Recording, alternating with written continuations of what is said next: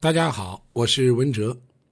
这个这两天我们讲了血与女人的关系啊，实际上血对女人的重要性怎么说都不为过啊，怎么说都不为过，因为它太重要了。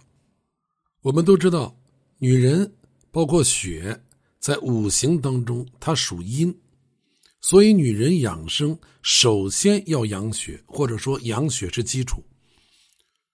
属阴的事物，它都具有养育、下降、内敛、静止、消极、抑制、晦暗、寒冷，它有这些特质，与阳刚好是相反的。无论是女人还是血液，它都具有一定的属阴的特点。所以，女人养生要养血，它是非常重要的啊。遗憾的是，我们很多人呢，在这一方面只注重由于我们失血。啊，由于我们气血不和导致的病症的现状，我们的眼睛总是盯着一些症状。啊，我讲过，症是症，状是状。啊，所谓对症施治，啊，对症下药，没有说对状下药。状是某一种病症导致出来的外现的形式，啊，就是表现出来的。比方说感冒的人啊，很多会流鼻涕，那有些人不流鼻涕，啊，那流鼻涕就是状。这个时候，你拿手绢拿卫生纸把鼻涕擦掉，这个病治好了吗？啊，很显然没有治好。那这么浅显的道理，为什么我们就认为吃降压药就能治好高血压呢？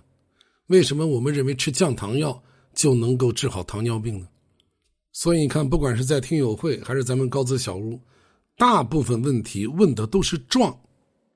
啊，说老师，我脸上有痘痘怎么办？啊，我现在睡不好觉怎么办？我胃疼怎么办？啊，一变天我就容易感冒啊，一感冒好几天好不了，这一个月感冒两次，一次十五天。我们在状上过度的在意了，而没有人去关注真正的正。这就是我经常说的“万事万物以基础为要”。咱们女性养血是最重要的。我说过，五脏六腑对任何人都非常重要，但是对女人而言，肝。是最最重要的，肝是干嘛的？藏血的。你连血都没有，肝怎么给你藏啊？啊，你身体那点血，日常的生理活动你都供应不上，你怎么还能有富裕的去藏起来呢？对吧？就像我们居家过日子，啊，你一个月的开销得三千块钱，你两口子加到一起，一个月只能挣到两千八，你本身紧紧张张过日子啊，精打细算还差二百块钱呢。你哪还有多余的钱存到银行呢？所以女性养生更应该静下来啊！本身我们刚才讲了，女人也罢，血也罢，它在五行当中属阴啊，阴就有阴的特点，就有阴的特质，我们要顺其而为啊。关于女人的这个形容词非常多，对吧？我们一说一个女人很温柔，那温柔似水，柔情似水啊。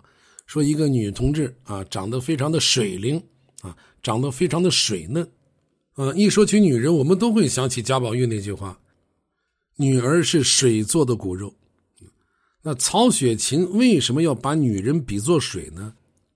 因为水和女人都有属阴的特点。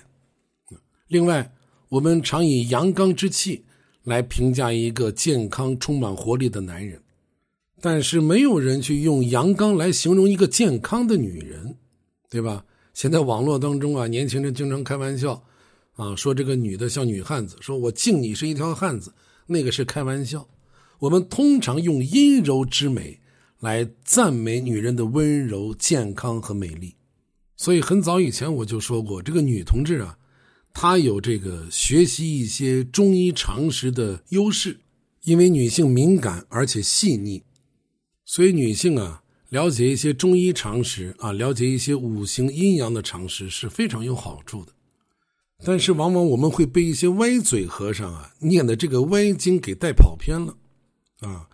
这个女人是水做的骨肉，所以很多人就认为女人滋阴补水就行啊。为什么非要去强调补血呢？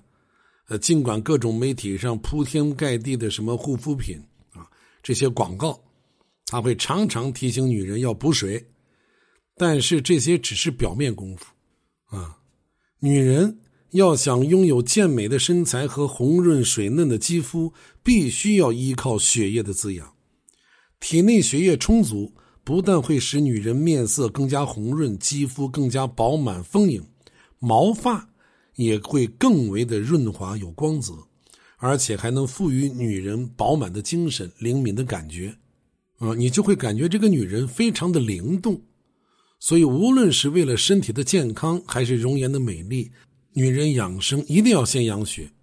啊，我在咱们高资小屋也讲过啊，在节目当中也说过。